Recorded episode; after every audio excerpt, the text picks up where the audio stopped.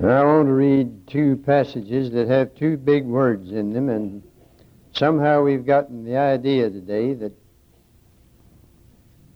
nobody understands what some of these big words mean, and therefore we have to have a new version that gets around to where we can take it in. They say that the idiom of Isaac Watts and our songs, young people can't comprehend that, so we have to get some new ones and that they can. And, and yet they're studying Shakespeare in the old idiom. And the pre-meds are studying medical technology or terminology in the old idiom. Law students are studying legal phraseology, and that's pretty rough. They say you have to have sort of a new idiom for all this. Uh, if they don't know what it means, we ought to tell them if we know. and we ought to know. Gypsy Smith said when he started out to preach, he couldn't pronounce some of the big words in the Bible, and he had a little system, though. Said he'd read till he came to one of those big words, and then he'd talk a little while, and he'd start reading again on the other side of that big word.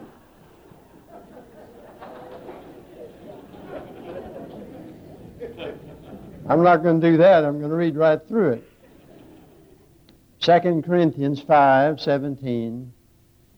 Therefore, if any man be in Christ, he's a new creature. Old things are passed away. Behold, all things are become new.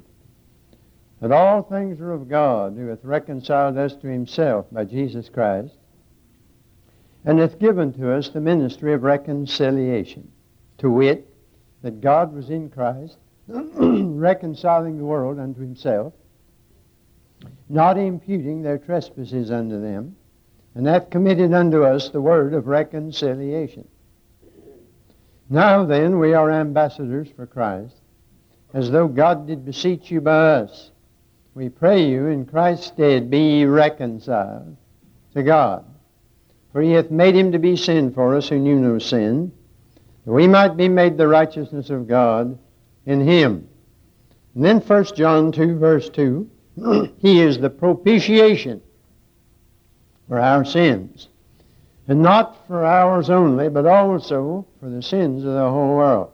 We've reached a sad day in America when everybody seems to be mad at everybody, calling each other names, unable to agree on anything. At the same time, we've never had so many conferences, symposiums, you know what a symposium is? It's where we pool our ignorance. We got a lot of them. Committee meetings. The other day, somebody got worried about so many overlapping committees in Washington. Guess what they did? They appointed a new committee to study the overlapping committees. the more we get together, the farther we come apart. Will Rogers used to say one sure way to prevent wars is to abolish peace conferences. I think Will had something there. Somehow the idea has gotten around if we can talk things over enough, we can settle all our problems. All we need is understanding. And these books on child psychology, even they can explain all Junior's pranks and aberrations uh, by uh, double jointed words that nobody understands. Junior bit the meter man. Junior kicked the cook. Junior's antisocial now, according to the book. Junior smashed the clock and lamp. Junior hacked the tree. Destructive trends are treated in chapters 2 and 3. Junior threw his milk at mom. Junior screamed for more. Notes on self assertiveness are found in chapter 4. Junior tossed his shoes and socks out into the rain. Negation, that and normal. Disregard the stain. Junior got in Grandpop's room, tore up his fishing line. That's to gain attention. See page 89. But Grandpop seized the slipper and yanked Junior across his knee, for Grandpop hadn't read a book since 1893.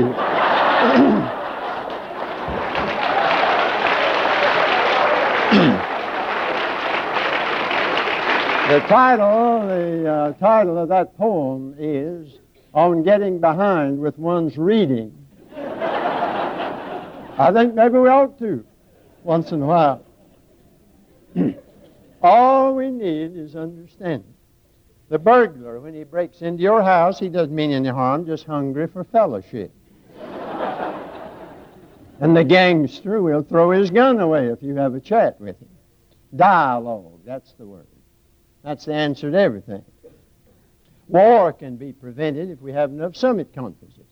As long as they're talking, they're not shooting. But I happen to remember that they started shooting at Pearl Harbor when they were still talking in Washington. The big word today is reconciliation. It's the unpardonable sin to disagree on anything. Just smile a smile, and as you smile, another smiles, and soon there's miles and miles of smiles, and life's worthwhile if you but smile. According to this doctrine, Elijah would have had a panel discussion with the prophets of Baal. Our Lord would have worked out a program of peaceful coexistence with the Pharisees. And Luther would have had a summit conference with the Pope. These apostles of reconciliation imagine that communism can be won over by negotiation. but communism is a moral cancer. And if you don't get the cancer, the cancer will get you. There is no such thing as peaceful coexistence with cancer or with communism. And those who would have us to forgive the communists say that Jesus forgave the thief on the cross. He forgave one thief on one cross.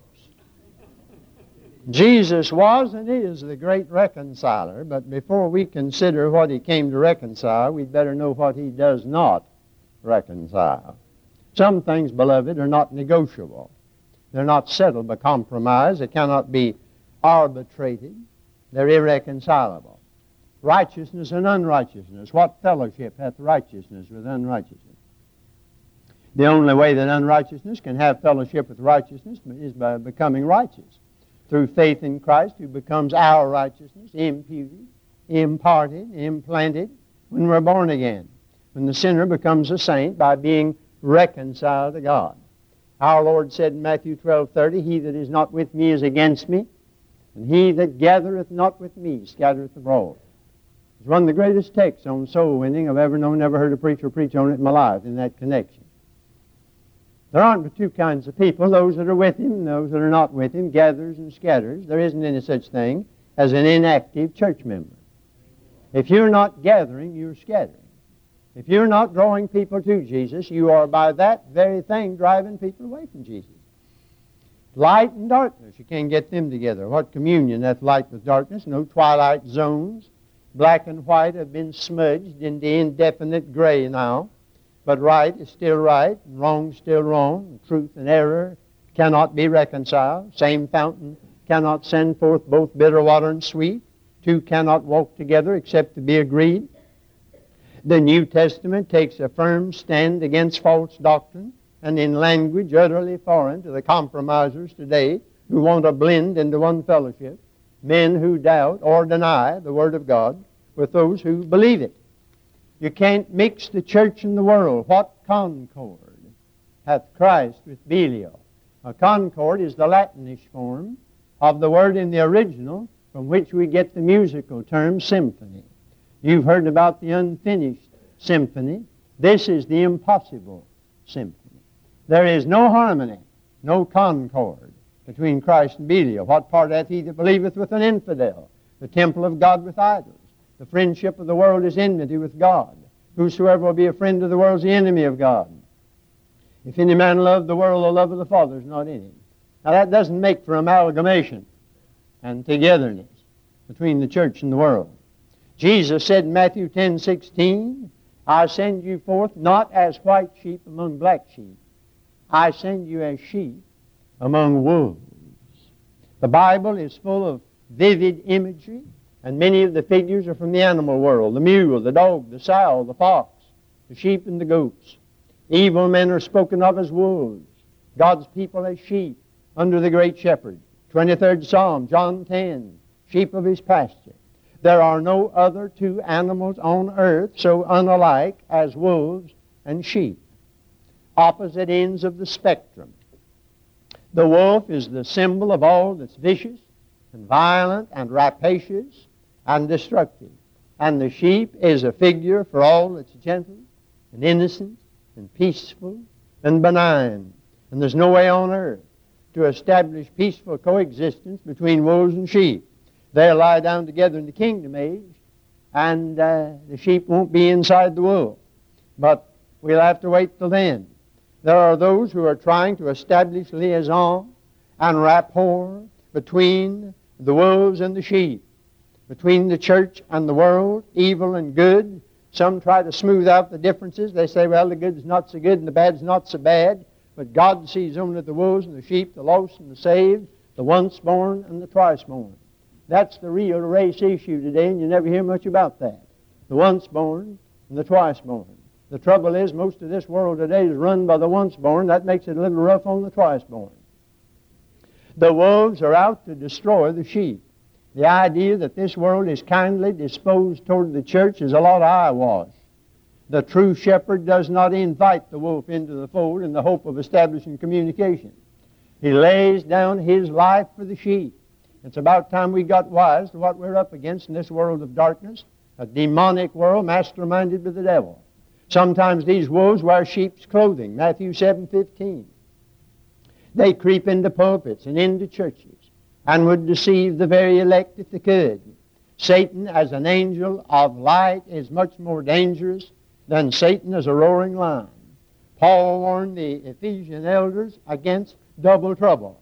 In uh, Acts chapter 20, verse 29, For I know this, that after my departing shall grievous wolves enter in among you, not sparing the flock. That's trouble from the outside.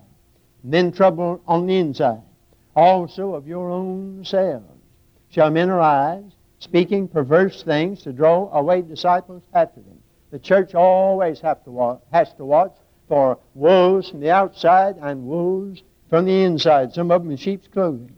Violent opposition from without, and in this age of uh, anarchy in the world, apostasy in the professing church, and apathy even, God help us, in the true church, these wolves would destroy it. One of my favorite presidents, in fact, I think my favorite president was Theodore Roosevelt. He said, if you're an American and something else, you're not an American. I remember during the First World War how he thundered against so called German Americans over here who had a divided loyalty. He called them hyphenated Americans. He said, America is not a polyglot boarding house, and neither is the church. Uh, today, uh, the natural man can't understand the things of God to begin with. You might as well try to describe a sunset to a blind man, play music to a deaf man. You might as well talk nuclear physics to a wooden Indian in front of a cigar store as to talk about the things of God. The man never has been born again. He doesn't know anything about that. Sometimes I think we Southern Baptists have just about rededicated ourselves to death over this country unsanctified flesh that never has died to sin is parading down aisles in the old Adam Improvement Society, and God couldn't use them if they rededicated themselves a thousand times. Because God can't use old Adam. Brother Smith told you, he preached about that verse, not many wise, mighty, and noble, and then told us who had been called. God hasn't called many of that crowd, not the wise, the intellectuals, trying to get to heaven head first. You get their heart first. The only thing I know of that's got its head and heart in the same place is cabbage, and you're no cabbage. You're getting heart. first. Then not many mighty. How many presidents of the United States can you think of that you believe were born again, spirit filled, New Testament Christians? Pretty discouraging, isn't it? And then, uh, not many noble. That's the blue bloods, bragging about their ancestry all the time. Trouble about the ancestry business is it's like potatoes. The best part's usually under the ground. And so God isn't saving many out of that crowd either. And why is he saving this other crowd that Harold preached about? Why? That no flesh should glory in his presence. Because God can't use old Adam. And then there's another verse ought to be hung up in every church over the country.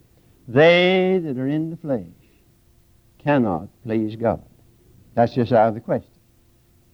Jesus said, Ye are my friends if you do the things I command you. But it also says in this book That if you're the friend of the world, you're the enemy of God. Now, you may do business with people of this world. We have to. Paul said you have to live out there among them to reach them. You don't get off in a cave somewhere like the old mystics did in the Middle Ages. I think they were not mystics. Most of them were mistakes. You can't uh, get holier by hiding in the hole. It takes more than the hole to make you holier. you got to be out there where the action is and where the need is. And you can belong to the same profession. Somebody in the world, you might go to a concert and listen to Beethoven or go on a fishing trip with him, but when it comes to the matters of the soul, a Christian is a sheep among wolves. He's a citizen of another country. He belongs to another race. He's a member of another nationality. And, uh, well, Mr. Letourneau used to say that what bothered him was not the wolfishness of the wolves, but the sheepishness of the sheep. And we've got too many sheepish sheep today that are not standing up for the Lord like they ought to. We need to make a new study of that old word world. One of the words is cosmos. You know, you get cosmology and even cosmetics from that word, and John says more about it than anybody else in the Bible.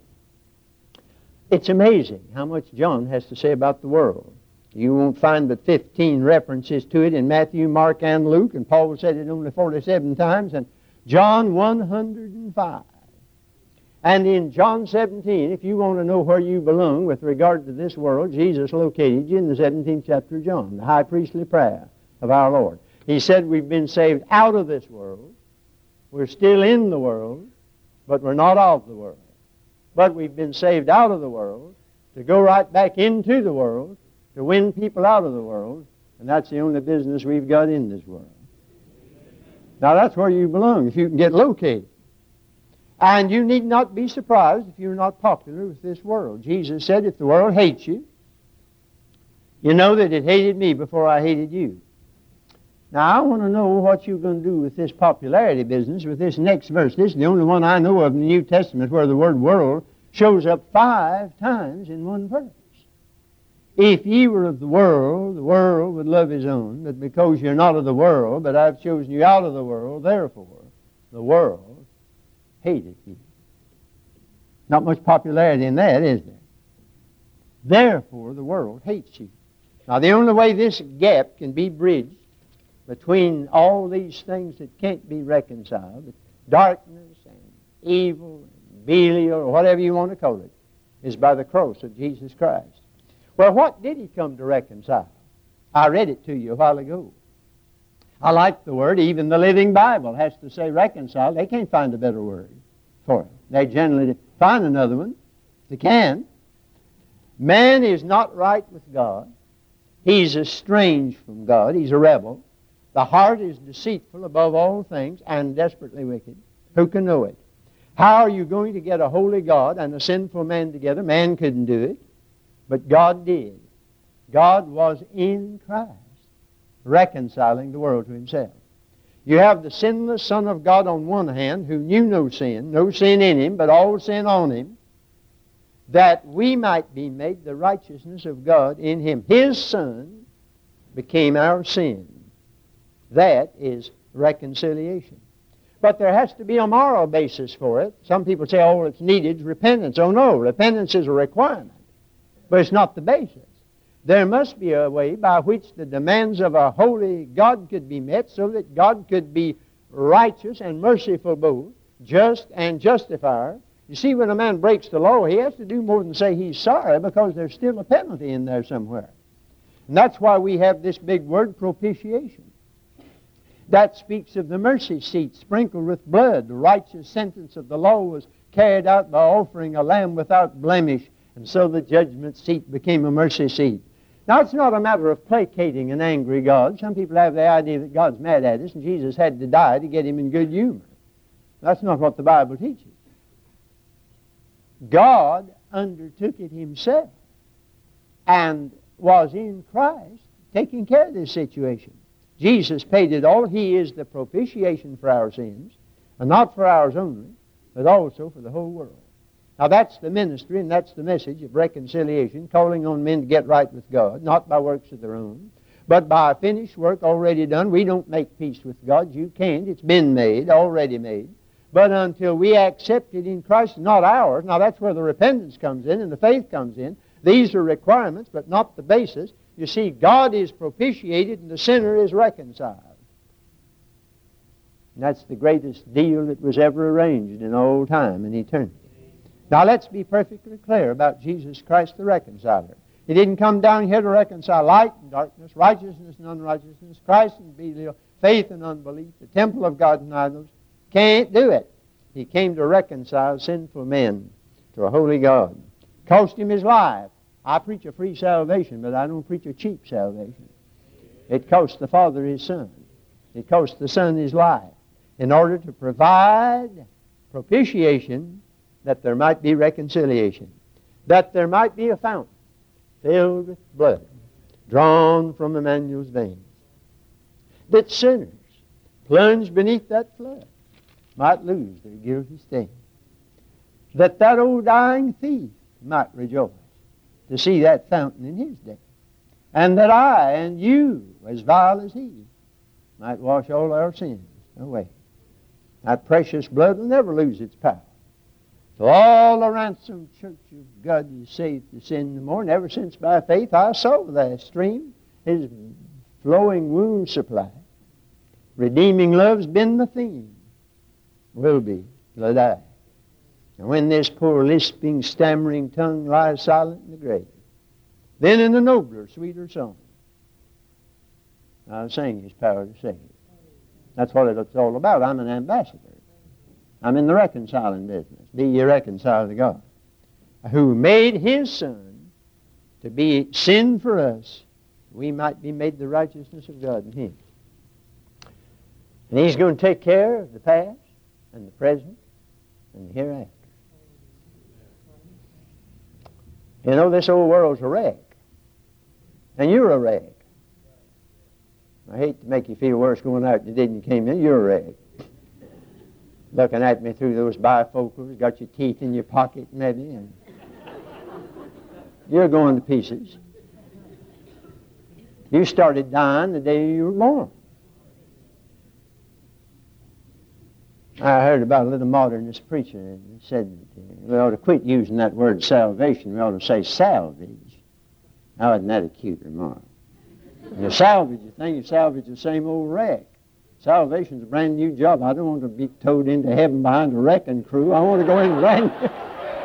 hey.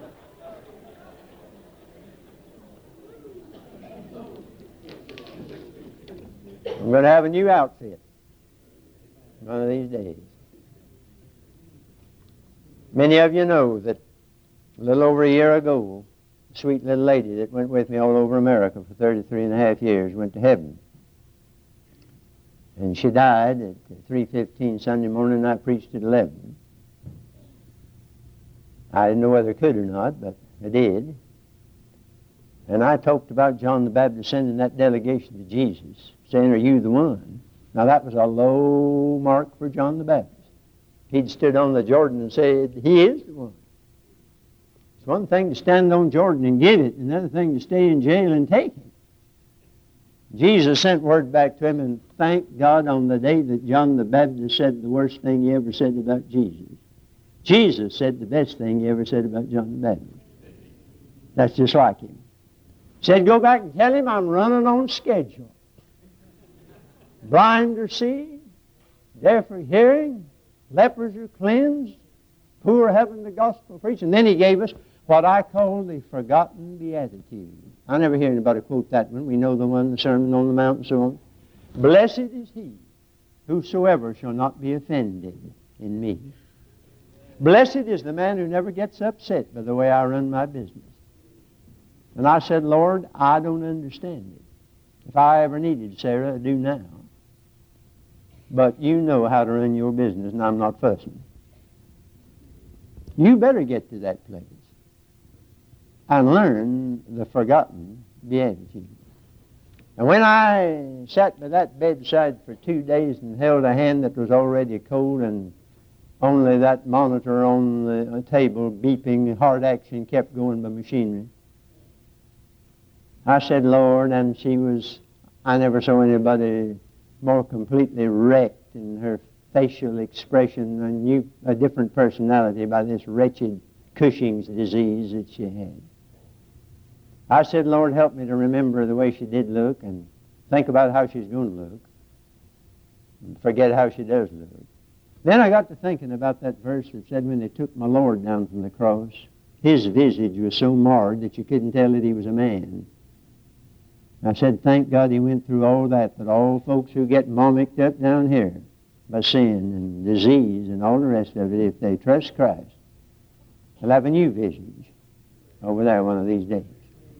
We were down at Charleston three years ago, and I was holding a meeting at Old First Baptist Church where I used to be pastor. Snapped a little picture of her down there on the battery. Let it lie in the road. Didn't develop the rest of the road. Let it lie in the camera for a year and a half. And then one day I thought about it and I had the rest of the film developed. There she stood, and it was a kind of a surprise and a shock. Then I got to thinking that just as that roll and that picture had lain for a year and a half in the darkness of that camera, so her body lies in the quietness of a little Quaker graveyard in North Carolina. But one of these days, the great photographer is going to turn negative in deposit. That's when death's going to be swallowed up victory, friend. Oh, brother, don't you see what happened on that cross? All of that. We got it coming to us. I've got a sermon on living in the great until. If anybody asks you what time it is, you tell them it's until. Well, they may, but it may start them thinking. And then you, you can show them just one until after, and the New Testament's full of it. Fifteen or twenty untils. You know about them. Until he subdue all things, put all enemies under his feet, times of the Gentiles be fulfilled, fullness of the Gentiles be come, and so on. We're living now in the great until. And as my dear one lay unable any longer to talk, but still, by some strange, unaccountable reason, able to write, scribble after a fashion called for a pad and pencil, and I put this one away. I'm going through things I can't tell you about until. And that's it. So I'm sort of living in a double until now. Amen, because all that was taken care of on the cross. My friend, he's the great reconciler. But it must be the Christ of the cross because a crossless Christ is as powerless as a Christless cross. Christ without the cross is powerless as the cross without Jesus. They said when he hung there, let him now come down from the cross and we'll believe him. That's what the world's saying today. They'll take Jesus, the teacher. They're not kicking about that. They'll take the example. They're not fussing about that. They'll take the paragon, but they don't want the propitiation. They won't hear that. That's why it's a reproach and a scandal to this world. I'm glad I'm in a pulpit shaped like a cross. I wish I had one like this all over the country and I preach. And then you got another one out here. Now, I hope every time you come here after this that you will think about this because you've got a vertical beam up and down. And you've got the horizontal beam right and left. This represents Man and God, the relationship between man and God, up and down. That was taken care of on the cross. This represents man to man. Thou shalt love the Lord thy God with all thy heart and soul and mind. That's this one. Thou shalt love thy neighbor as thyself. That's this one. And on this hang all the law and the prophets. There it is. Our Catholic friends make the sign of the cross. I don't carry a crucifix, but in my meditation, a good many times, I find myself saying, Lord, how are we doing? How's everything this way between me and thee? And I give that some steady. Then I say, now, Lord, how am I doing this way? Have you done that lately? Now, that's one way you can make the sign of the cross with some meaning to it. And I think nothing better could ever happen to us than that. Let me ask you tonight, how's everything vertically between you and God? Nothing between my soul and the Savior. So that his blessed face is not seen. That was written by a great black preacher in Philadelphia, and his son led singing for me Grand Rapids, Toledo, Rockford, Illinois, Charlie Tindley Jr. I used to get under conviction every time he sang his daddy's songs, Take Your Burden to the Lord and leave it there, you know, but especially this one. Nothing between my soul and the Savior. Now, I'm not thinking so much about occasional sins and faults, and we all have them, and of course they ought to be confessed and cleansed. But is there tonight a point of rebellion in your life, something between you and God that's habitual? Habitual rebellion. Jesus said to the church at Ephesus, Pergamum, and Thyatira, I've got something against you. I wish our churches would take a little study in that today and say, Lord, what have you got against me? What does God have against you as an individual? Is there any deliberate, habitual rebellion against God in your life? Is it omission, something that you ought to do and not do, and you're not doing? The good that I would, I do not. Is it commission, the evil that I would not, that I do? Is it a sin of the Spirit? Let us cleanse ourselves from all filthiness of the flesh and spirit. Disposition. It's not how you act at the Lord's table that tells the tale. It's how you act at the breakfast table. It takes two cups of coffee to make you fit to live with of a morning. You ought to go to the mourner's bed. How about your disposition? That's what God saved you for, to make you like Jesus. That's the meaning of predestination. I've heard some preachers try to explain it. It's one reason why I quit. But I know the purpose of it. I was predestinated to be conformed to the image of God's Son. Now, are you any more like Jesus than you were 10 years ago? You ought to be. That's what it's all about. It's your disposition. Growl all day and wonder why you're dog tired at night.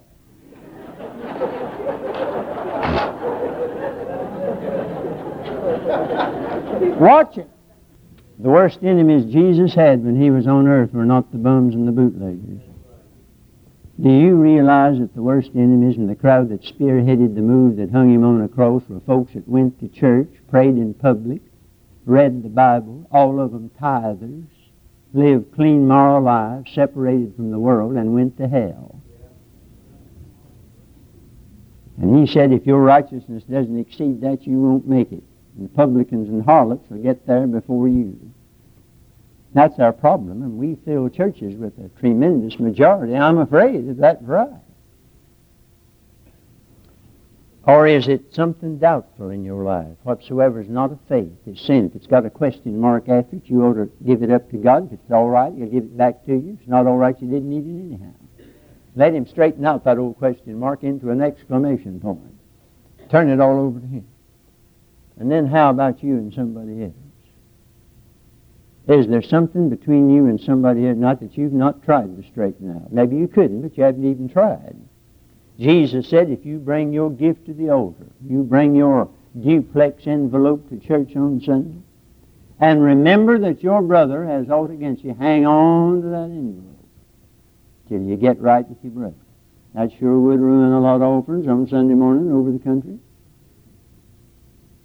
I heard a woman say she was teacher of a ladies' Bible class ten years before she ever got right with God. Said, I went down to an old Methodist altar and knelt and said, Lord, I'll go to Africa, I'll go to India, I'll go anywhere. And God said, I don't want you in Africa.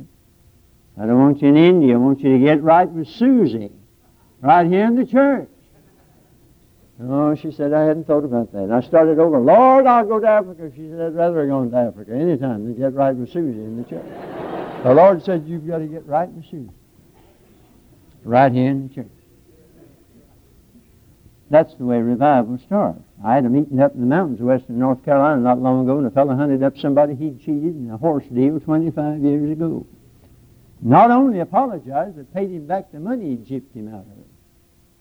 Now, that's revival. Let me tell you, after a year of sorrow, you tell that good man, that good woman be your side tonight, what they mean to you. Because if you don't, the day will come and you give every blessed thing you've got for one day, any old day, with them. And if there's anything wrong, straighten it out before you retire. There's a lot of sin in our church families today. Just these, we think they're little things, but they spoil the testimony. God isn't pleased, and we're not growing in grace. And sometimes the teenagers, sometimes the kids need to go home and say, Dad, Mother, I've not been acting like a Christian. I'm ashamed of myself. Forgive me. Sometimes parents need to say that to their children.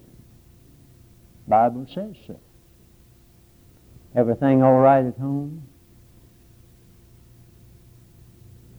How are you doing this way? How are you doing this way? When God's people get right both ways, that's revival. Not a lot of noise necessarily. It's just a new beginning of obedience to God. Now you look like we're all pretty well satisfied here tonight, but I've faced crowds too long to take them for granted. I'm just going to give you the opportunity, and then Brother Taylor's going to finish up. I want the choir maybe just to sing softly, Jesus, keep me near the cross.